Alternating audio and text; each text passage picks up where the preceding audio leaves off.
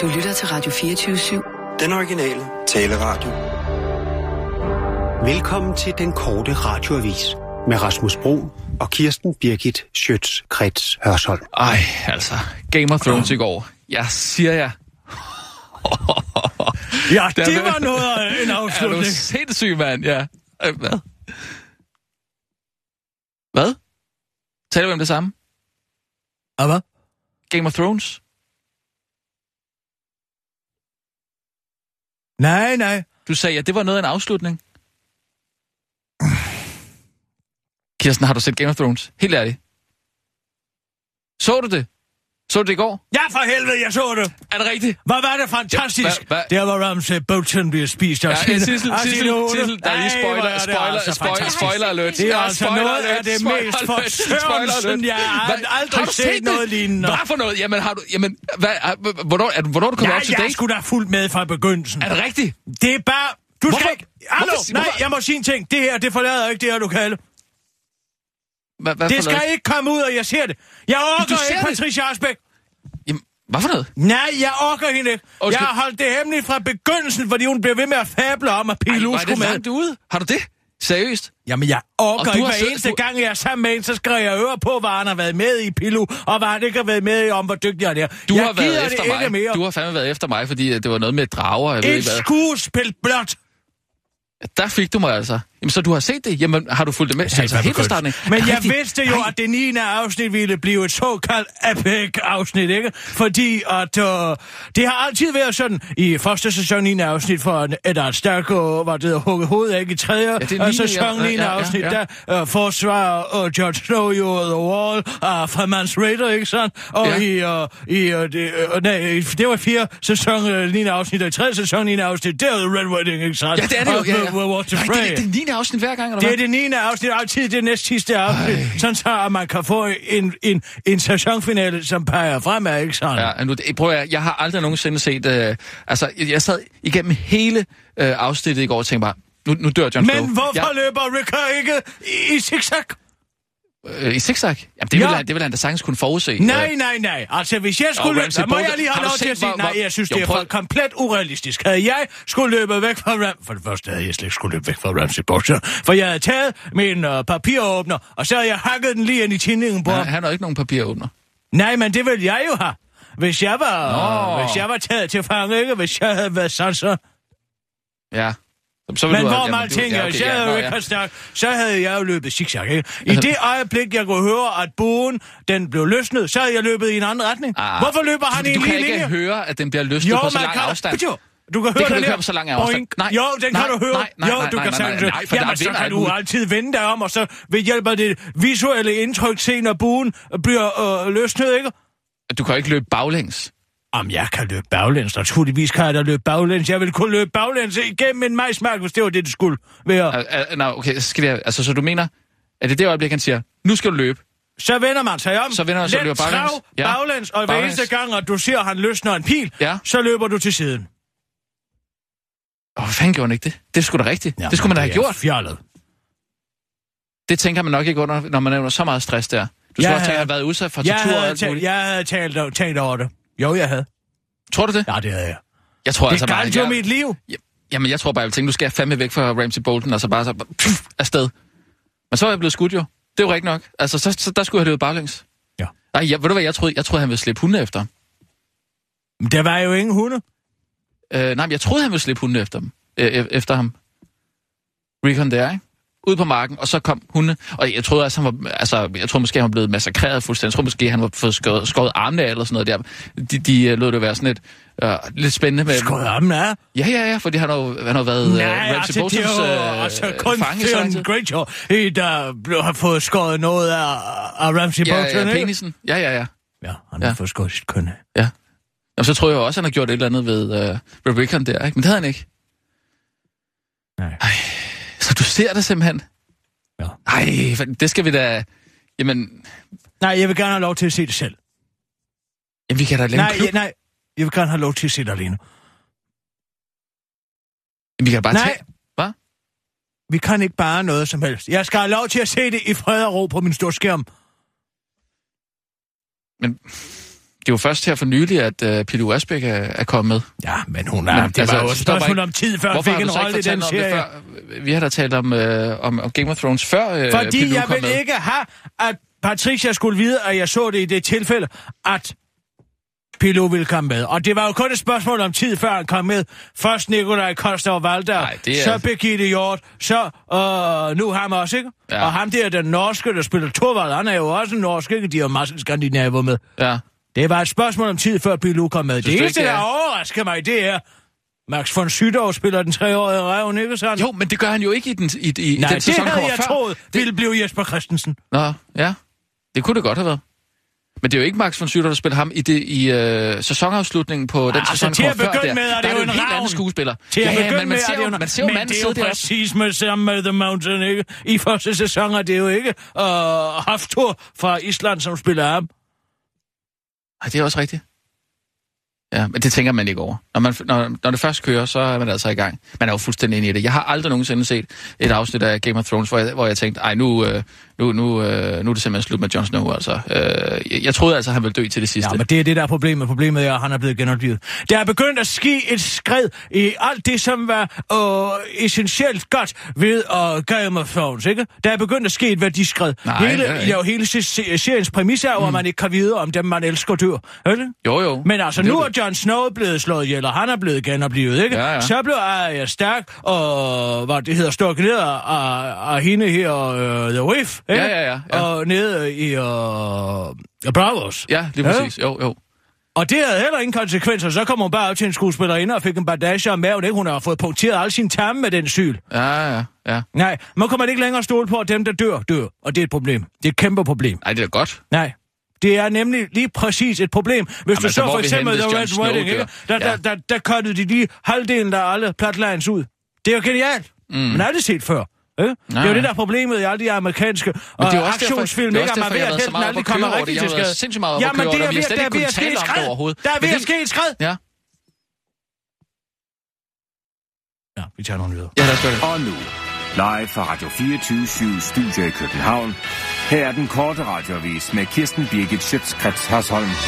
Chokafsløring af arabisk bruges til mapning. Du kender det godt. Du er på ferie i Grækenland, og du får øje på en overvægtig hollandsk turist med en is i hånden. Havde det nu været en dansker, havde du selvfølgelig ikke turde sige noget, men nu er du i Grækenland, og turisten er fra Holland, og der er alligevel ikke en eneste, der forstår dansk hernede, så det udnytter du muligheden til at prikke din rejsefælde i siden, nikker i retning af den overvægtige turist og siger højt, hold da kæft, det fedt svin om med isen derovre. Han skulle da vist have taget en gulerod i stedet for, så fedt som han er.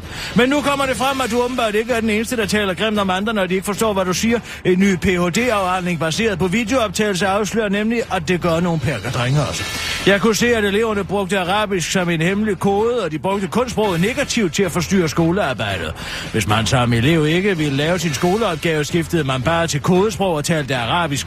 Skolerne var meget fleksible og gav eleverne lov til at bruge arabisk både inde i klasselokalet og udenfor, og udtaler manden bag Ph.D.'en Jalal El Dabas til Berlingske. Videooptagelserne har også afsløret et særligt hierarki, hvor i øh, uh, sexy, seksuel chikane og racisme udgør byggestenene, fordi de arabiske drenge føler sig som tilhørende en højere rang end piger og somaliske elever, forklarer forskeren til Berlingske.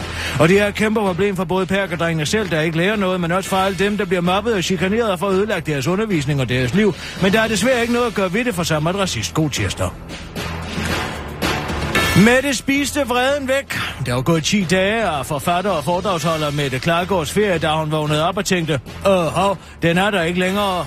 Når øh, der refererer til øh, den ifølge Mette Klargaard, Klargaard sådan irriterende underlægningsmusik, der altid har været på ens liv. Men øh, det var ikke Silicon Valley solskin eller selskabet, der gjorde forskellen. Det var avocadoerne, hummusen, smoothierne og dadlerne, som veninden Hanne fyldte på tallerkenen om morgen, middag og aften, fortæller Mette Klargaard til lokalavisen.dk. En af Mettes egen teorier er, at hun tidligere har spist for meget kød, hvilket gjorde hende vred, og selvom hun over for lokalavisen.dk understreger, at hun ikke er fanatisk, så råder hun alligevel andre til at lade være med at spise kød i en periode. For tænk nu, hvis det virker, som må forklare til Jyllands øh, lokalavisen.dk. En af Mettes andre teorier er, at vreden skyldes skuespilleren Paul Klargaard, der er hendes far, og den dårlige opvækst, som hun synes, øh, som hun synes han har givet hende. Den dårlige opvækst resulterede i, at Mette som 19-årig gjorde oprør og meldte sig ind i en satanisk kult, men nu er Mette ikke længere hverken satanist eller vred, men i stedet en kogebogsforfatter til bogen Meget der godt er glad, og der udkommer den 14. juni. Så hvis du også har problemer med vreden, så kan det være, at du skal prøve at lade være med at spise kød, eller have Paul Klargaard klar som far. Den nye klassefesten 3 er hyldende morsom. Det er ikke nogen hemmelighed, at de to første Klassenfesten-film, Klassefesten-film er budt på grænseoverskridende og pinlige scener og blandt andet striber og klemte kønsorganer. Men i den kommende Klassefesten 3, Dopen, bliver de tre tidligere klassekammerater endnu mere vilde og pinlige. Det skriver Ekstrabladet i en artikel, der ikke sådan lige er til at afkode om, hvorvidt det er en reklame eller en artikel skrevet af Ekstrabladets stjernejournalist Kim Kastrup. Ekstrabladet har fået eksklusivt et, et klip fra filmen, hvor Nikolaj Kopernikus og Anders W. Bertelsen i rollerne som Nils og Andreas i en scene deler dobbeltseng, men det kan kan godt være lidt farligt, især når den fraskilte Andreas konstant går under liderlig. er der med, at Andreas i søvn i en vaskeægte baghylderstilling og høvler løs på den stakkels Nils, der pludselig vågner op og siger, hvad fanden laver du? Her til at svare en pinlig berørt Andreas. Undskyld, det er bare fordi, jeg er så liderlig. Jeg drømte, at jeg var sammen med receptionisten. De to voksne mænd vender her efter ryggen til hinanden i dobbeltsengen for at lægge sig til at sove igen. Men når man er så liderlig, er man konstant liderlig. I klippet ovenover kan man se, hvordan det udvikler sig i dobbeltsengen, skriver Ekstrabladet. I klassefesten 1 blev publikum inviteret til et 25-års jubilæum i vennernes gamle klasse. I klassefesten 2 blev der budt på både bryllup og begravelse, og i klassefesten 3, der skal instruere sig Biver Larsen, er der nu lagt op til en dåbsfest. De tre venner, Nils Thomas og Andreas, har hver især deres at se til, men specielt Andreas har det hårdt for tiden. Han har ikke kommet videre i siden sin skilsmisse, men det er ekskonen Hanne så sandelig. Hun har fået en succesfuld ny kæreste og en skund datter, og for at gøre det hele meget værre, har parret oven i bedt Andreas om at gudfar. Han siger modstræbende ja, og vil nu vise alle og enhver, at det går ham mindst lige så godt. Med kun fem dage til ceremonien beslutter Andreas, at han er nødt til at have en kæreste med. Og hvilket sted er bedre egnet til at skaffe en kæreste end en single Det bliver en hæsblæsende rejsende gennem den danske sommer, hvor singlepiger, chatpisserier og en voldsom vandfødsel blot er nogle af de forhindringer, der står i vejen for at nå det spektakulære dumfest, skriver Ekstrabladet. Klassefesten 3, dåben for Dansk Biografbiograf premiere landet over torsdag den 6. oktober. Og selvom det lyder som en rigtig lortefilm, så er den det ikke. Det var den korte radioavis med nej. Har du heller ikke den fjerneste forstand på kultur, kunst eller underholdning, ja, så er det jobnyt. Nu kan du nemlig blive ny underdirektør for DR Kultur. Danmarks Radio har netop taget konsekvensen af, at der længere har manglet en mellemleder med skyhøj gage med og manglende erfaring i at lave tv og radio. Derfor søger DR nu en underdirektør, som vil være med til at udvikle området og sikre, at det er også i fremtiden som landets største tvangsbetalte kulturinstitution, hvis fornemmeste opgave det er at købe udenlandske tv-formater, der kan skabe metervarer, popmusikere, samtidig med at Remy og Thomas Blackman bliver endnu rigere, end de er i forvejen. Danmarks Radio skriver i jobsopslaget, at underdirektøren refererer til kulturdirektøren, der refererer til kanalchefen, der refererer til generaldirektøren, der lige vender det hele en gang med det her jord. Underdirektørens centrale funktion er det overordnede ansvar for den daglige drift, og det er kultur, at sikre professionel administration og økonomistyring, at håndtere mål og strategiprocesser og at deltage proaktivt i det tværgående ledelsesarbejde i det her. Ifølge opslaget så er det heldigvis ikke et master, man ved noget som helst om det fagområde, som man skal være underdirektør for, men som DR skriver, så er det bare vigtigt, at man, citat, interesserer sig for kultur, kunst og underholdning, uden nødvendigvis at have den fjerneste forstand på det. Til øh, det er det til den korte radioavis forklarer generaldirektør Maria Rørby Røn, at man fra DR's side ikke havde tænkt sig at helme før hver eneste ansvarsområde i DR besat af en mellemleder, der har så lidt føling med stofområderne, at vedkommende ikke er i stand til at dårligt samvittighed over alt det ligegyldige lort, der bliver produceret i Danmarks Radio. Det var den korte radioavis med Kirsten Birke Sjøtskreds Hørsholm.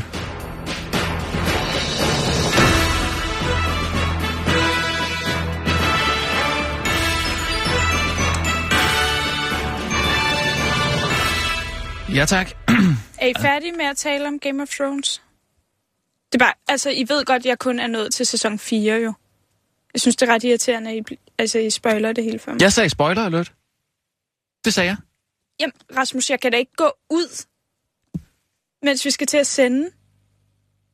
Hvordan vil du så sætte Hvorfor er du kun nået til sæson 4? Fordi jeg lige har begyndt at se den. Jamen, det er da også helt åndssvagt. Nå, Nå, sorry. Altså, jeg sagde spoiler alert. Jeg sagde det flere gange. Nå, Jamen, men jeg hvorom det er alting er, så får stærkt Winterfell tilbage for uh, Bolton-familien. Men det vidste man også Det godt. vidste lidt, du ikke? godt vidste man- lidt, ja, at det vidste ville man ske godt alligevel, ikke? Det kunne man godt regne ud, hvis man Vi lige har havde jo tænkt ikke sagt noget som helst om den drage her. Nej. Fint. Nej, jeg be... Ej, nu er du det sur. var en ærgerlig... Ej, Lad være med at være sur, Sissel. Det er jeg ked af. Og det var en ærgerlig situation, at du har overhørt det. For fremtiden, så skal jeg nok sørge for at også sige spoiler alert. Det lover jeg. Men altså, apropos vilde plotlines, hvad, det var da helt vildt, det der klassefesten. Øh, altså, Skal du lige se den der hylemorsom scene? er der, er der, er der en Kom scene? herover. Kan man se den? Må jeg lige se. Det er altså Anders V. Bertelsen, der bare ligger og giver Nikolaj Kopernikus en ordentlig bagøler. Det må jeg lige se. Ligger de og sover? Ligger de Hvor er de henne? Det er, På et hotel, det, er, eller det, er, det, er, i- det er irrelevant. Nå, det er det. Nå, okay.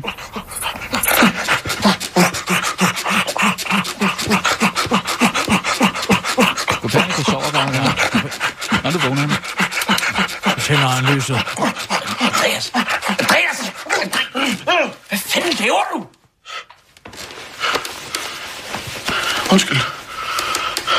Der bliver han altså, Det er bare fordi, jeg er så led. der bliver han altså opdaget i at give Nikol, Nikolaj Kopernikus en ordentlig bagøler. Ja. Jeg drømte, jeg var sammen med receptionisten. Jamen, det er du altså ikke. Nej, det er han jo ikke. Det var bare en drøm. Ja. Ja. Nej, det er jeg ikke. Det er jeg ikke. Men nu skal du bare se her, hvad der så sker. Ja. Nu ligger de så til at sove. Godnat. Vender de sig med ryggen til hinanden. Og det var jeg se, Ja, det må være lidt mærkeligt Nikolaj Kopernikus er jo tydeligt forrettet. Ja, det må være mærkeligt at lægge sig til at sove igen, når man ved, at man lige er blevet forsøgt uh, voldtaget, ikke? Meget mærkeligt. Så er der månen der, ikke? Det er den karakteristiske hule. Mm. Det siger vi. Der er gået noget tid. Men nu sker der altså noget igen. Og nu kravler han op på ham. Så går han lidt den onde med igen. Andre-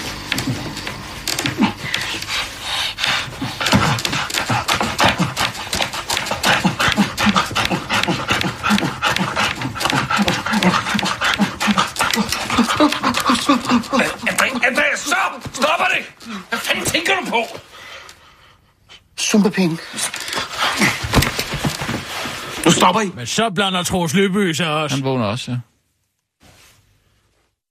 Så slutter det. Det er stærkt. Væk jeres smagsløg og kom til Madfestival i Menu. Medarbejderne har fundet alt det bedste, så til Jamen, den sætter meget... Øh... Jo, det er selvfølgelig også det. Er ikke en trailer, hvor man kan se lidt mere, måske? Jeg har jo den her til dig. Hvad er det? Værsgo. En anbefaling. En anbefaling. Du har en eneste, enestående mulighed, og jeg vil bare have lov til at sige, for første og højst sandsynligt sidste gang i dit liv for at avancere. Hvad står der her? Anbefaling af Rasmus Brun til jobbet som underdirektør i DR Kultur. Øh, tænker også, det er på tide, at du flyver videre. Og hvis der er en eneste mulighed for, at du skal kunne komme op og tjene 80.000 kroner om måneden, så er det nu. 80.000 Du kroner. har alle de... Ja, 80.000 kroner om måneden. Det er altså... ah, Det er jo en meget almindelig gage for nogle direktør i DR. Er det? Der står det her. Jeg skrev nogle meget pæne ord om det. Jeg har det seneste halvandet år haft muligheden for at arbejde tæt sammen med Rasmus Brun. Det er sket i hans egenskab af nyhedsredaktør på den korte radiovis, hvor jeg har øh, hvor jeg er ankervært og stjernejournalist. Jeg kan efter at have læst stillingsopslaget til stillingen som underdirektør i DR Kultur garantere, at Rasmus Brun imødekommer alle de krav, I stiller til en kommende underdirektør i DR Kultur. Tak skal du have. Det var så lidt. Rasmus Brun har været en stærk medvirkende faktor i den korte radiovis og opleves som en effektiv, fleksibel og transparent, øh, uden nødvendigvis overhovedet at være det, præcis som I efterspørger i Ja, jobopslaget. det gør, man skal altid gå ind og kigge, hvad står der i jobopslaget, ikke? Ja, ja. Der står her, underdirektørens vigtigste opgaver, at den løbende drift i DR Kultur af alle, både i og uden for området, opleves som effektiv, mm. fleksibel og transparent. Mm, mm. Ikke? Jo. Du er jo altså, du er enestående i at skabe illusionen af, at der er styr på tingene. Tak skal du have. Det var så lidt. Ligeledes har han været nøglesten i at få økonomien på redaktionen til at være i ro og balance. Ja, Ja, altså nu tænker jeg på vores tur til Europa. Det, var, det klarede vi jo godt sammen, ikke? Jamen, det var jo dig, der tog styringen over Ja, men du var god til ikke at sige mig imod. Og det er også det præcis, som direktøren, kulturdirektøren, mm. ikke? Tine Smedegaard har brug for. Ja, Ja. En, Han- som bare taler i en eftermål. ja, jeg fortsætter lige her. Han har ligeledes stærke kommunikative evner og erfaring med sagsforberedende arbejde i forhold til direktion og bestyrelse. For eksempel vil han være i stand til at fingere at vide, hvad den sætning betyder. Det er jo det, Ja. det handler om. Ja. Hvis du skal være mellemleder i DR, så handler det ikke om, at du ved, hvad den sætning for jobopslaget ja. betyder. Men Nej, nej. at du kan lade som om, at du ved, hvad den betyder, ikke? Mm. Det er jo det, at når du skal ud Ja, ja, det- og det fortælle ja, ja, medarbejderne ja. om de nye strategier, så skal du kunne tale i et sprog, som ingen forstår. Åh, selvfølgelig. Ja? Og det er du altså eksemplarisk dygtig til. Tak skal du have. Det var så lidt. Sidst, men ikke mindst, kan jeg personligt garantere, at han intet som helst ved om kunst og kultur. Øh, hans eneste kulturelle dannelse består af udenadslæren af teksten til to Beatles-sange og en fascination af cykelsport. Det er jo rigtigt nok. Jeg har ved selvsyn kun konstatere, at han tror, Frida Kahlo er en vase. Har jeg, har jeg sagt det? Ja. Det udtales Frida Kahlo. Men hun er Ja. mexikansk kunstner. Jamen, det ved jeg godt, men det, det er da hende med øjenbrynene der, ikke? Jo. Ja, ja. Men har jeg, har jeg troet, det var... Har jeg sagt Katervasen ja, på et tidspunkt? Så Carlo Væsen. Ah, pokkers. Øhm, at Phantom of the Opera er en opera? Det er det sgu da også. Er en opera. Men tak. Men det er da en, øh, opera. Nej, det er det. Det er en musical. Åh, oh, ja, okay. Jamen, det er jo også... Og at Kol Ni- Nidre, Kol Nidre er en stigning på en bjergetappe. Og- lige dig. Hvad? Det er et korværk af brug. Hvad for noget? Det er et korværk af brug. Jamen, det lyder faktisk som en, øh, som en stigning øh, på en bjergetappe. Det er rigtigt nok. Øh, og at øh, Le Sacre Primtem er en konditorkage. Det vil jeg slet ikke være. Sacre Primtem. Le sacre du printemps. Forårsoffret. Printemps. Ja, det, ja. Det, er, Ah. det er en ballet af Stravinsky. Ja, den havde jeg sgu ikke hørt om, det må jeg sige.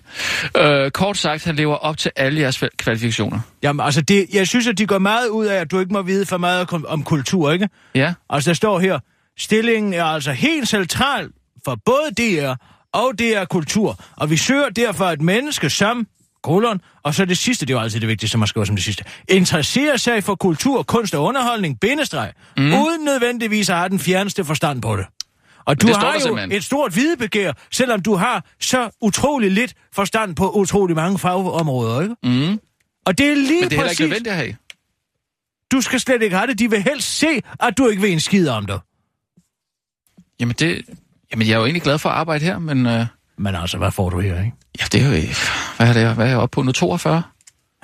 Du kan tjene dobbelt som man har oh, sindssygt. i det her kultur. Uden overhovedet at indberegne en anciennitet. Når du først har været det i 10 år, så ryger du op på 100.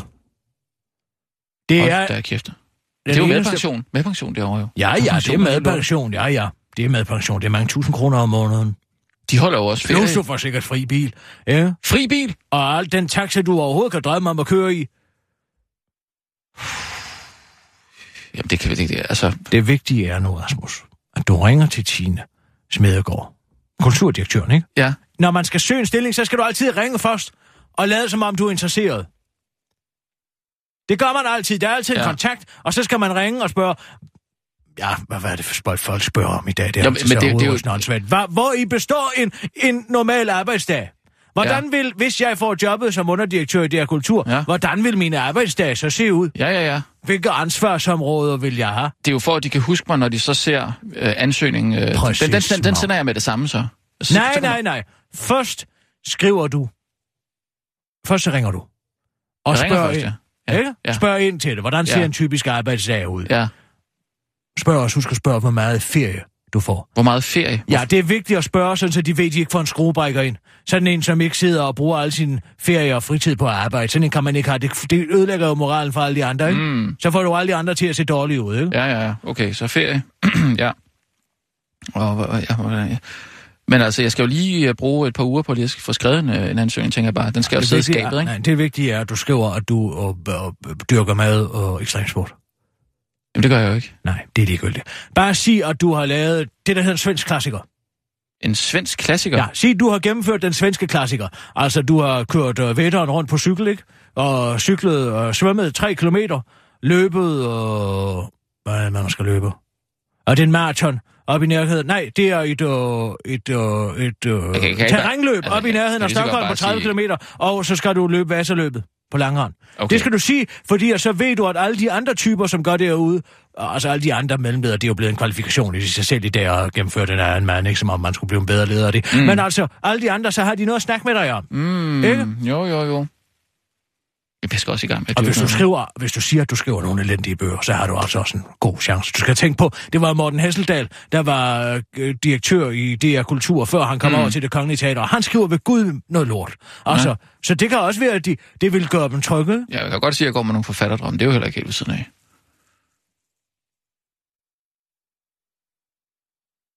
Ja. Kom så. Ring så. Og du, kan, nu. og du kan altid sige, at du har min varmeste anbefaling. Ja. Jamen, øh, Tine Smedgaard Andersen. Ja. Kan vi ringe til hende, Sissel? Jeg prøver lige at, og lige at give den et skud. Men nu bliver helt nervøs. Nej, nej, nej. Lad være med at være nervøs.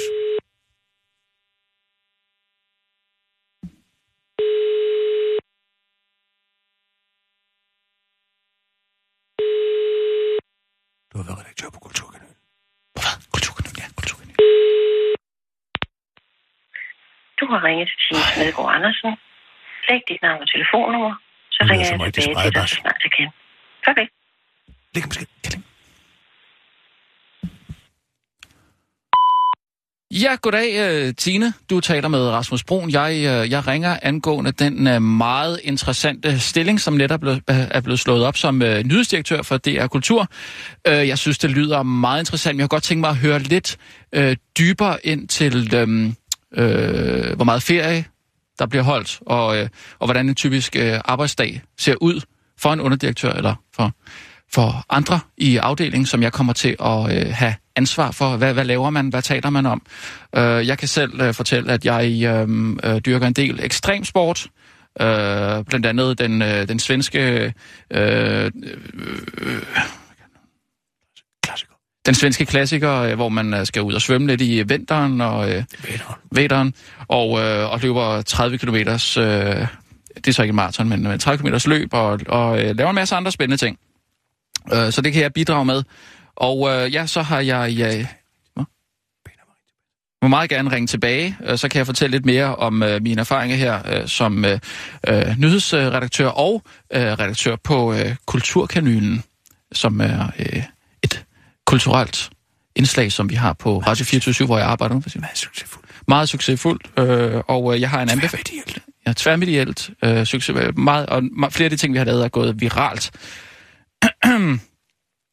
og øhm, så det har jeg også lidt erfaring med. Så skriver jeg i uh, PT nogle øh, bøger.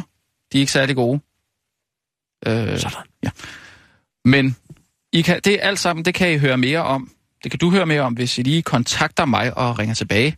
Så vil det være alle tider. Jeg glæder mig meget til at høre fra jer, og så kommer der en, øh, en ansøgning. Du er vant til at håndtere store personligheder. Og jeg er vant til at håndtere store personligheder. Det var det. Hold da kæft. Jeg vil godt lige have haft lidt mere forberedelse, kunne jeg forestille mig. Altså, det, er slut. Meddelelsen er modtaget. Vil du markere Sissel! meddelelsen som vigtig? Tast 2. For at slette din besked og indtale en ny besked, tast 3. hvad gør jeg? Nej! Du skulle have trykket tre, Sissel. Altså, det Jeg er nytter ikke- jeg ikke, noget til det her. At, at, at spolere Rasmus' arbejdsmuligheder, bare fordi du er sur på, fordi han sagde, at Bøvten blev slået ihjel af sin åne. Er det det her, Sissel? Er det Nej, det, du gør? men altså, du ved da godt, Kirsten plejer at sige, kort mig ud. Det, det, det har jeg sgu ikke tænkt over. Jeg plejer jo ikke at lægge beskeder. Nej, men altså, det er jo normalt. Hvorfor skal man sige, cut mig ud? Det er da også helt åndssvagt, hvis det bliver det sidste, der bliver sagt på en telefonsvar. Nej, det er det. Det er helt naturligt. Er det er da mere naturligt, at man siger farvel og tak og øh, ja, ring Jeg tilbage? tror, at din inkompetence i den besked gør, at du kommer til at lægge meget lånt i svinger til den stilling. Tror du det? Det tror jeg. Den famlende tale, Ja. og du ved tydeligvis ikke nærmest, hvem du taler med, eller nej. hvorfor. Det er lige til en medlemleder i det her. Det er der altså. Altså, man vil let kunne præge mig i hvert fald, ikke, kan man sige. Altså, man kan jo let putte det ind i mig, som man ønsker skal ja. være i den Men du stilling. kan også tydeligt se på Just Stillingsopslaget, at Tine Smedegaard vil ikke have nogen, der er mere kompetent end sig selv. Nej, nej, Og det er du i hvert fald ikke. nej.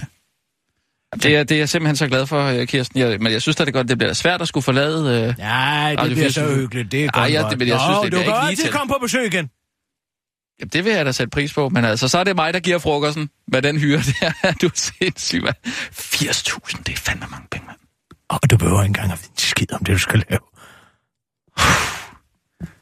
Wow, nå, lad os tage nogle øh, nyheder engang. Ja. Og nu, Ja. live fra Radio 24 Studio i København. Her er den korte radiovis med Kirsten Birgit Schøtzgrads Hasholm. Tulsendal! Nu er vi klar. Altså ikke nu, men til næste valg. Dansk Folkeparti, Venstre, Liberale Alliance og de konservative er for uens partier til at danne en regering, sådan sagde Dansk Folkepartis formand Christian Tulsendal for et år siden, men nu er partierne til sydenlandet blevet ens nok, for Tulle vil altså gerne være med alligevel. For Dansk Folkeparti vil i regering og ikke stå på sidelinjen, som de gør nu, vel at mærke, hvis de får et lige så godt valg næste gang, og det bliver et blot flertal. Derudover argumenterer Dansk Folkeparti-formanden til Berlinske, at mange modstandere efter fremgangen ved sidste valg har troet, at citat, den gule syge ville gå væk igen, hvilket henviser til partiets gule farve og ikke den pludselige feber, man blev ramt af, når man ser på Martin Henriksen. Netop Martin Henriksen skal nok vende sig til at ændre status fra et complicated til i fast forhold.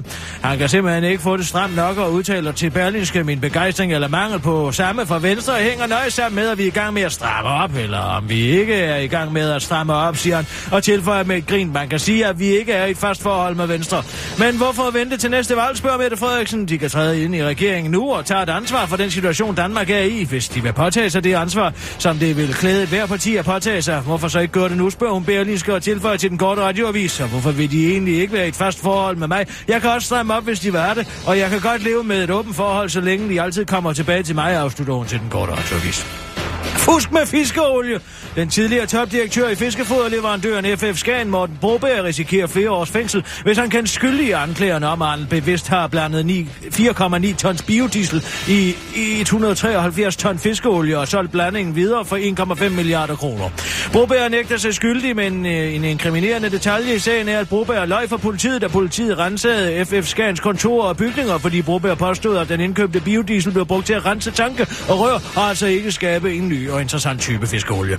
Og netop den detalje gavner ikke Brobergs sag, jeg kender Brobergs advokat Jens Sabo, men der er alligevel en naturlig forklaring på løgnen. Grunden til, at han løg over for politiet, var, at han var bange for de uoverskuelige konsekvenser, sagen kunne få for firmaet, og fordi han ikke længere havde taklet, at han ikke tidligere havde taklet sådan en situation, forklarede advokaten til børsen og fortsætter. hvor den Broberg er den nervøs gemyt, der naivt forsøger at redde situationen ved at sige forkerte ting, afslutter advokaten til børsen og fortsætter til den korte radioavis. Det er altid irriterende, når man som advokat får en øh, klient klient, der er dårlig til at lyve. Så skal man nemlig arbejde hårdere. Heldigvis har jeg stor erfaring med både fusk og løgn. Jeg har tidligere taklet masser af denne her slags situationer. Jeg lyder bedre, jeg lyver bedre end solen skinner, kunne man sige, og uddyber advokaten til den korte radioavis og understreger, at Morten Broberg er uskyldig.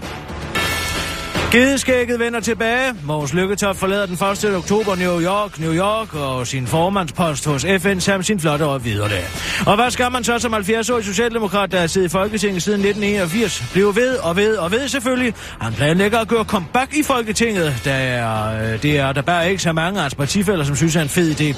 Ekstrabladet har til folkemødet talt med flere af hans partifælder, som helst så, at han blev væk og overlå pladsen til sin suppleant Jeppe Brugs, der har passet pladsen, mens han har været væk. Arbejdsklimaet og stemningen er nemlig langt bedre, når kedskægget ikke står og kilder folk i nakken og kalder dem talent- og profilløse. Vi havde det lige så sjovt, siger en anonym kilde, som kalder sig Jette Frederiksen til den korte radioavis. Vi hyggede os til møderne, og vi blomstrede faktisk alle sammen op, når der ikke var en vrissen nisse i rummet. Og havde, jeg havde ellers øh, glædet mig til at vise, hvad vi øh, kunne uden ham, så øv, øv og er øv. Til Ekstrabladet spørgsmål om Lykketoft skal med i Socialdemokraternes sommergruppemøde, svarer nej, det har jeg ikke tid til. Og til partifældernes kritik er, at han formentlig skal bruge en masse tid på at holde foredrag om tiden i FN, svarer han, ja, det skal jeg. Jeg har på det seneste brugt meget tid på bæredygtig udvikling og klima, som jeg gerne vil fortælle om. Men nu skal jeg tilbage til New York, og så må vi se, hvad der sker, når jeg vender tilbage til Christiansborg. Ja, så må vi se, hvad der sker, siger den anonyme Hendrik Jazz Carsten til den korte radioavis. Måske øh, sker der noget med hans skæg. Gud, det er han faktisk ikke mere, det er givet skæg. Nu ved jeg ikke, hvad der er op og ned mere, siger han til den korte radioavis. Optagelserne til klassefesten 4 er gået i gang, og den er hyldende morsom. Det er ikke nogen hemmelighed, at de tre første klassefesten-film har budt på grænseoverskridende og pinlige scener med blandt andet striber og klemte kønsorganer og sågar en vandfødsel. Men i den kommende klassefesten 4 over grænsen bliver de tre tidligere klassekammerater endnu mere vilde og pinlige. Det viser et nyt eksklusivt klip, som den korte radioavis er kommet i besiddelse af. Scenen starter med, at Andreas, der er konstant liderlig og har diarré, sidder og onanerer om på Nikolaj Kopernikus' karakter Niels, mens han sover. Pludselig slår Andreas en prut, men så kommer der lort med ud, og det vækker Niels, der kigger op på Andreas og siger, hvad er det, du laver? En tydelig, pinlig Andreas svarer, undskyld, det er bare fordi, jeg er så liderlig og har diarré. Det er bare en af de mange hyle morsomme scener i den nye klassefesten-film, der omhandler en indkøbsrejse ned over den dansk-tyske grænse, fordi den fraskilte Andreas skal en til sin søns konfirmation. Han har bedt sine to venner, Niels og Thomas, om at tage med, men det skulle han nok ikke have gjort, for Thomas bliver nødt til at tage et bistad med på turen, som han har lovet sin fire svigerfar at passe, og pludselig slipper alle bierne løs i deres bil, mens Niels bliver nødt til at besvare statsministerens mobiltelefon, som han af en eller anden grund har. Det bliver en hæsblæsende tur ned over grænsen med de tre gamle venner, der skal nå at købe 10 rammer slotspilsen, inden konfirmationen skal holdes allerede 14 dage efter. Klassefesten 4 over grænsen er instrueret af en eller anden idiot, der har premiere den 14. oktober 2017. Det var den korte radioavis med Kirsten Birgit Sjøtskrets Hørsholm.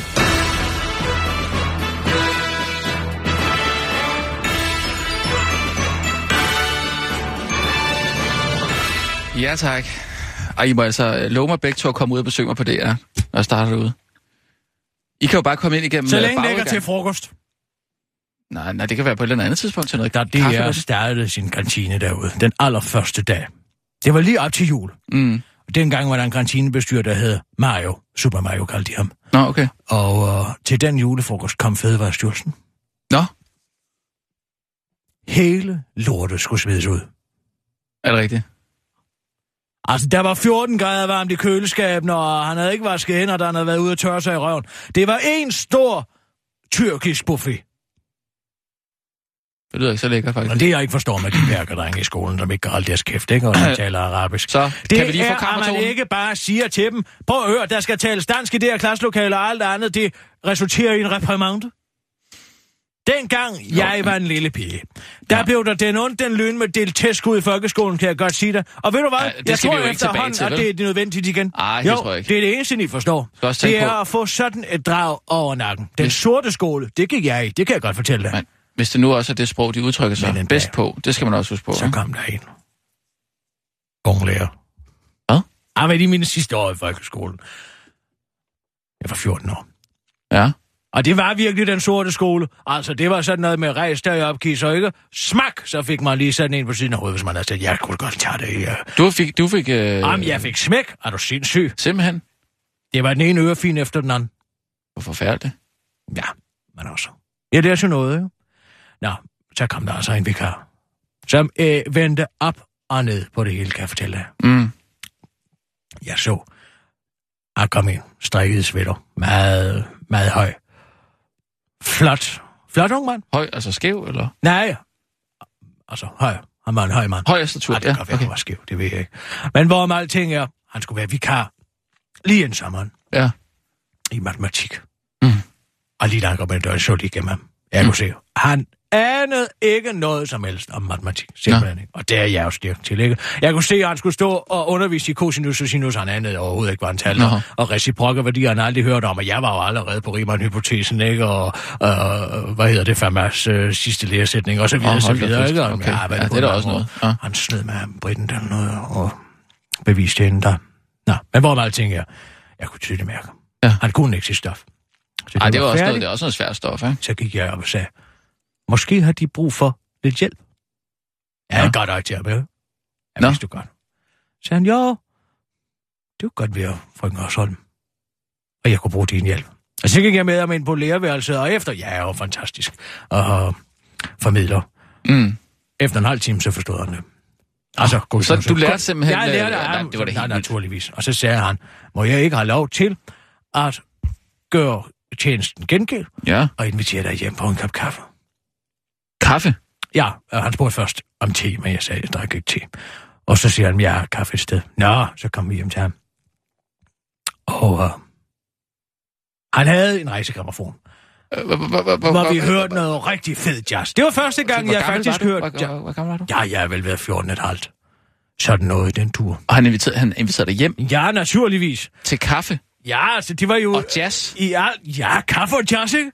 Bare sådan en lille omgang kaffe og jazz. Der hørte jeg, det var første gang, jeg hørte Charlie Parker. Okay. Ja. Ja. Og jeg var helt betaget, bjergtaget. Mm. Og han fortalte om læreruddannelse. Han havde mange drømme. Og uh, vi endte et forhold til hinanden den dag. Et forhold. Ja. Forhold. Et forhold. Et erotisk forhold. Okay. Du var simpelthen sammen med en voksen mand, da du var 14 år. jo, jeg var jo så langt forud, alligevel Ja, i min udvikling. jeg da ikke var med. Jeg var jo mentalt set allerede i begyndelsen af en Så han var- universitetsstuderende i begyndelsen af 20'erne, ikke? Han var det var pædofil? mig, det var mig, der forførte ham. Det var, han anede sgu da hverken det, ene eller det de andet. pædofile altid siger. Ja, men i det her tilfælde var det altså mig, der forførte ham. Og jeg havde det jo også morsomt lige indtil. Og jeg står og fortæller min veninde Bettina om det. Og der siger jeg simpelthen ikke, at rektor går lige bagved. Nå. Og så, samme dag, bliver Mogens bedt om at pakke sine ting og ud. Så røg han på det. Og røg han på det. Det var sgu da godt. Så røg han Jeg synes, fængsel, det var sådan, fængsel, nej, det, nej, dengang var det jo bare, det ordner vi lokalt, ikke? Det er det jo stadigvæk. Man må bare flytte til en anden kommune, så kan man få lov til at bolle alle de børn, man vil. Men hvorom alting er, jeg så ham ikke igen før tre år efter, siger jeg ham tilfældigvis i nyhederne. Nå. Var han så blevet taget for et eller andet pædofilipis, eller hvad? Nej, han havde startet den rejsende højskole. hvad? Tvind, eller hvad? Ja, det er Mogens. Mogens Amdi Petersen, ikke? Var det Mogens Amte Petersen? Ja! Han er en flot fyr. Det var han altså dengang. Så kan det godt være, at han har svindlet med noget ulandsbistand og nogle indsamlings... Men ja, hvad- det har han jo helt sikkert, og men- der er der også nogle mennesker, der er døde på den rejsende højskole, fordi de blev sat Og af ude i Atacama-ørkenen, ikke? Men Hallo? altså, hvor om alting er... Startede han ikke hele det der Tvind-projekt, fordi han ikke kunne få job nogen steder? Ja, hvorfor tror du, han ikke kunne få job? Det var på grund af dig? Ja, mig og et par andre. Vi skulle det vise sig. Det vil sige, at du har indirekte været skyld i hele Tvind? Øh... Jeg er skyldig, det var sgu da ikke mig, der satte den vindmølle. Nej, men det var da dig, der har forført ham, siger du? Ja, du ved, hvordan det er, ikke? Det er jo lidt, det er jo lidt frækt, ikke? Du ved, unge pigers seksualitet, den er jo meget udfordrende. Skal man se, hvor langt man kan Skal gå? jeg have lov for? Han troede, at det var ham, der havde taget min møde om, men det var det jo ikke, det var Palle. Er det en historie, jeg har fået? Jeg er hesten, ikke? Mange ridepiger, de mister jo deres møde om, når de rider. Mm. Okay, ja, men ikke på den måde. Nej, Nej. ikke på den måde. Nej. Hvor jeg bevares. Nej. Nå. Det er så tirsdag i dag. Jeg har skrevet... Ja, jydewoman. Jeg har skrevet, nej, Øh, øh, alle stop, stop, stop. Nej. Jeg, jeg har skrevet en rigtig... Vi, nej, stop lige en ja, gang. vi glemte jydewoman Ja, i, men i du må tirsdag. vente Det til den næste nyhedsudsendelse. Nu Nå. skal vi også have satirsdag. Vi kan da vente med satirsdag, så tager vi jydewoman. Du skal tale arabisk i den her. Det er den her over, kan jeg ikke, overdreng. okay. Jamen, jeg har skrevet det ned og, i, i, i lyd, lydskrift. Du tager den bare, ikke? Kan vi så, Så ikke tage jeg- jydewoman lige bagefter? Jeg har en bog her i øvrigt. Du skal lige forberede dig lidt på noget. Hvad skal Men jeg forberede på? Vi kører. Hvad skal jeg? Og nu, live fra Radio 24 Studio i København. Her er den korte radiovis med Kirsten Birgit Schøtzgrads Hasholm. Superkikset Bakerklub ser dagens lys. Der er længe blevet visket krone på Christiansborg og i rockermiljøet, men nu skulle det endelig være en realitet. Socialdemokratiet har stiftet sin egen røvsyge motorcykelklub, De Røde Engle. Klubben virker ikke ved vold, tager ikke stoffer, kører ikke Harley. Det er ikke det der særlige broderskab, hvor man kne, ikke knipper hinandens kærester, og man drikker sig aldrig rigtig fuld, det skriver De Røde Engle i en pressemeddelelse. De Røde Engle består ved stiftelsen af de festlige fyre Mette Frederiksens rådgiver Martin Rossen, som har titel af præsident, fordi det er ham, der er den dyreste motorcykel, og de to menige medlemmer af Folketinget, Jens Jol, ja, ham den voksne mand med beatles og Christian Rob, Rabier Madsen, som ingen rigtig har kunne finde ud af, hvem er.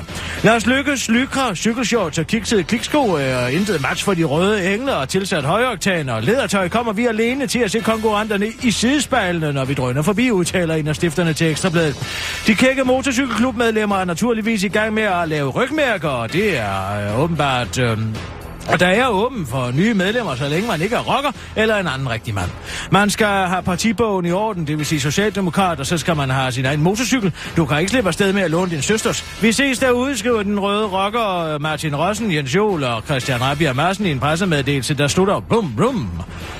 Den tidligere banditers og Hells Agents rocker Brian Sandberg har dog ikke noget imod at være inviteret med, ikke at være inviteret med i den nye bikerklub. Til Ekstrabladet udtaler han, jeg er for længst ude af det miljø, så selvfølgelig er jeg ikke interesseret i at omgå de værste kriminelle af dem alle. Banditter i habiter, siger han, og tilføjer, at han i øvrigt ikke tror på, at de ikke tager stoffer, da han kender Henrik Sass Larsen, som ofte tager madkok.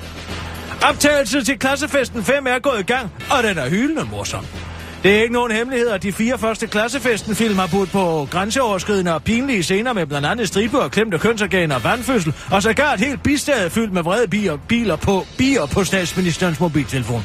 Men i øh, den kommende klassefesten 5, Vilde i varmen, bliver de tre tidligere klassekammerater endnu mere vilde og pinlige. Det viser et nyt eksklusivt klip, som den gode radioviser kom besiddelse af. Scenen starter med, at Andreas, der er konstant liderlig og konstant har tynd mave, og stukket hovedet ind i fissen på en cirkuselefant, som Nikolaj Kopernikus' karakter Nils er i gang med at træne, mens han sover. Pludselig nyser Andreas ind i elefanten, og så vågner Nils og spørger, hvad fanden laver du egentlig? Hvor til en tydelig, pinlig Andreas svarer, undskyld, det er bare fordi jeg er så liderlig, og jeg har stukket hovedet ind i fissen på den her elefant. Det er bare en af de mange hyle morsomme scener i den nye klassefesten-film, hvis omdrejningspunkt er en tur til Sydspanien med en termostat, som den nygifte Andreas, der pludselig arbejder for Danfoss af en eller anden grund skal aflevere inden for fire dage. Men hvad han ikke ved er, at hans nye tegkon i virkeligheden er en mand. Hvad der burde have været en helt almindelig kurertur, bliver til noget af tilløbsstøber for han har bedt sine to klassekammerater, Nils og Thomas, om at tage med. Det skulle han nok ikke have gjort for Thomas, der i mellemtiden er blevet skovfod, skal passe en bæver, der bliver, så bliver nødt til at tage med på turen. Men udover at bæverne i løbetid skal til boldtandlægen, så er den også så mega liderlig, at den bliver forelsket i Nils, der har fået ansvaret for afføringskoderne til en russisk atomubåd, som nogle gangster kan være fat i.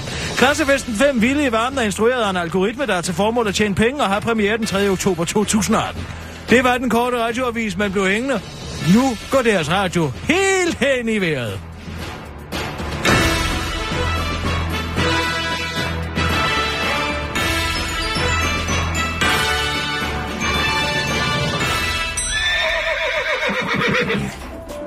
Inden for de næste minutter er der mulighed for, at deres radio er helt hen i vejret. Det er altså ikke deres radio, der er noget i vejen med, men hele Danmarks Radio. 24 /7. En ny PhD-afhandling baseret på videooptagelser afslører, at arabiske drenge i høj grad bruger deres modersmål til seksuel og racistisk chikane af andre elever og deres lærere, og ikke til at rose dem som hidtil antaget. bringer her en lydoptagelse af en helt almindelig undervisningstime fra en belastet skole. Hvis I lige alle sammen vil slå op i undervisningsbøger på side 54, er der nogen her, der kan svare mig på, hvad stavnsbundet var for noget? Og jeg Mohammed? Kolkara. Og Prosit Mohammed, er der andre, der har et mere seriøst bud? Hvad med dig, Ibrahim? Arifamak. Åh oh, ja, tak skal du have, Ibrahim. Jeg har lige købt den i hendes og Maurits. Det er en cardigan. Nå, så må jeg jo lige forklare. Stavnsbåndet var en forordning, som gjorde, at bønderne var bundet til et givet gods. Og hvis I kender frihedsstøtten... Au! Hov, oh, Mohammed, nu tabte du lige din undervisningsbog lige op i hovedet på mig. Det var uheldigt, men pas lige lidt på en, en anden gang, ikke? Kusumbak. Ja, tak skal du have. Jeg har også lige fået det klippet, for mine prioriteter er helt hen i vejret.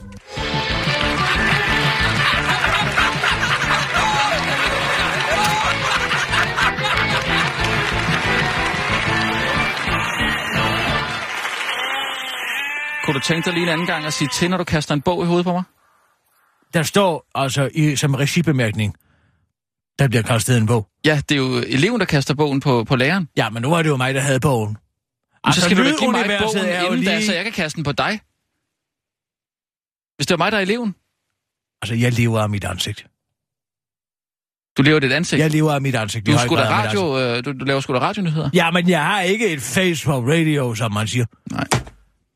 Har du øvet dig på den jyske dialekt? Nej. Det er jydewoman-tid. Nu bliver det fandme sjovt. Det kan jeg godt love dig. Nå, så du påstår, at det her det er sjovere end en svirbarn satirster, som jeg lige har produceret. Det vil jeg faktisk mene. Hvor lang tid har du brugt på at skrive den her? Det tog ikke så lang tid. Hvor lang tid? Jamen, jeg, det kan jeg ikke huske. Jeg skrev den sidste uge, og der, der, øh, der blev den ikke til noget. Hvor lang Der havde vi tid? for travlt. 10 minutter. 5. Du er parat til det her. Det er du altså. Jamen, det kommer jo an på dig. Brugte det er jo dig, der skal... du for at bruge en hel dag på det? Ej, jeg har ikke brugt en hel dag på det. Det er jo bare en, øh, en jydevideo. Det går ikke. Du bliver nødt til at sætte dit arbejdstempo ned. Hvis du arbejder ude på DR, og de andre siger, at du producerer mere end 10 minutters materiale hver dag. Nå. Hvad tror du så ikke, de vil tænke? Ja, det er selvfølgelig... Ah, ah det ærger mig altså. Det skulle jeg da selvfølgelig have gjort. Du skal tage den her med. Ja. Og så skal du sige, jeg brugte 10 minutter den i forleden dag på at lave den her, men bare rolig, jeg lavede ikke noget resten af dagen. Mm. Der sad jeg bare og spillede mine stryger. Okay, ja. Ikke? Ja. Og spurgte det om jord og om lov. Nej, nu skal du høre her. Ja. Du siger, jeg skrev den her forleden dag. Ja.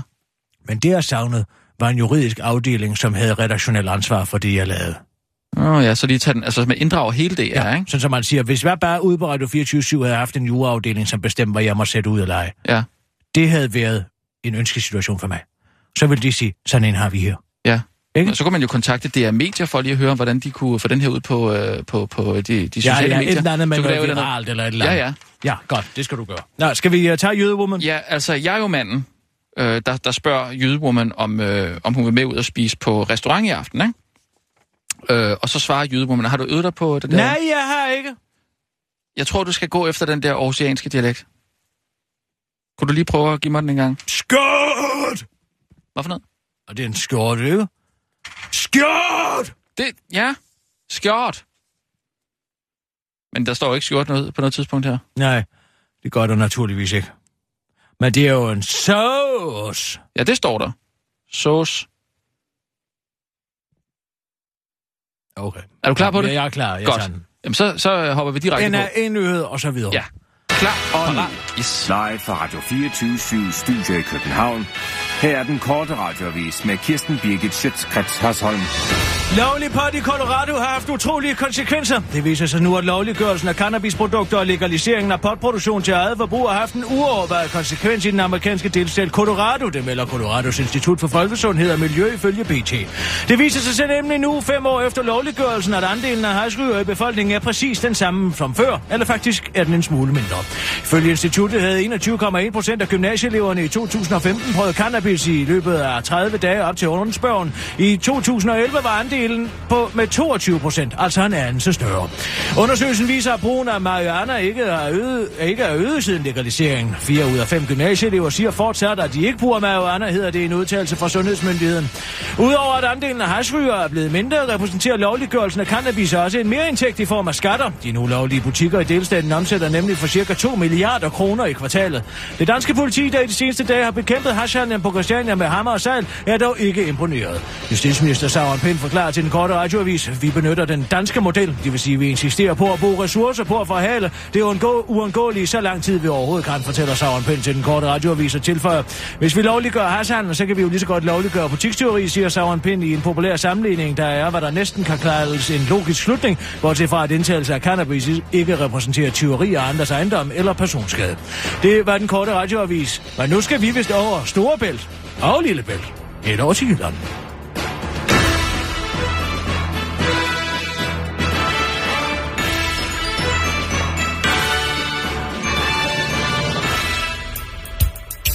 Nu går deres radio helt over Storebælt. Det er altså ikke deres radio, der er noget i vejen med. Den er bare blevet jysk. Goddag, dog. Hey, Jydewoman, øh, skal vi ikke gå ud og spise på restaurant i aften? Jeg, jeg synes, jeg trænger til at komme sådan lidt ud.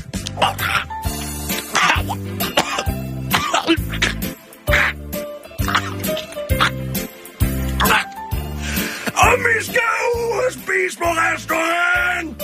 Nej! Du kunne lige så godt spørge, om jeg kunne tage mig og tømme min tegnebog lige lukkende i gyldetanken. Begge dele giver lige så lidt mening som polka efter to rammer bajer. Prøv, prøv, prøv. Sidste gang jeg var på restaurant, der kom tjeneren gå hjælp mig med sådan en bit kvist med et stykke kød på, som man dårligt kunne se, og spurgte, om jeg kunne tænke mig et strejf sovs. Sovs! Vi er i Danmark, kammerat, så tal dog dansk. Det er eneste franske ord, jeg kender, det er alibitum. Du har været vidne til en konstruktion.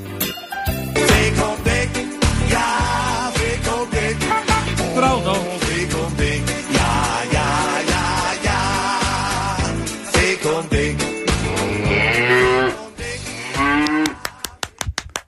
Det er altså din bedste hidtil. Der synes jeg, du rammer den. Jeg havde øvet mig lidt. Havde du det? Jeg øvede mig i badet. Og Vips kom over og spurgte, om jeg var okay. Vips kom over og spurgte, Jeg har ikke talt med hende i flere måneder, men efter jeg stod og lavede den her ude i badet, jeg havde åbent vindue ud til haven, Ja. så kommer sgu farne over. Nå, Og vi har prøvet ind i huset for at høre, om jeg var kommet til skade. Hvorfor? Jeg troede, jeg havde faldet. brækket aftens Hun kunne ikke høre, hvad du sagde. Nej, hun forstår det overhovedet ikke. Jamen, hun er da også øh, fra København, ikke? Nej, det tror jeg ikke, hun er. Jo, er hun ikke? Nej, det tror jeg ikke, hun er. Ah, vent nu lige lidt. Nej. Vibeke Hardcore, det må jeg altså lige slå op. Vibeke Jeg tror, det er Gambia. Hardcore. Jamen, nu snakker jeg om, hvor hun kommer fra. I Danmark. Jamen, altså, hvor, hvor, hvor kommer hun fra? Hun kommer fra Gambia, ikke? Jamen, hvor? Jamen, hun er da født i Danmark. Nej, det tror jeg ikke. Mm. Det kan du da se på hende. Ja, hun er datter af en dansk mor og en nigeriansk far. Nigeria! Ja. Jamen, det skal man altid skyde på, det er det Der største står altså ikke, hvor hun kommer. Ja, og... Hun er født i Aalborg. Nå ja, men det er fordi, jeg taler østtysk, ikke? Og hun taler jo nordjysk. Åh. Oh. Nå, der er den store forskel. Ja. Men- Men... Er I så gode venner igen? Nej, det kan man ikke sige. Ja. Overhovedet ikke.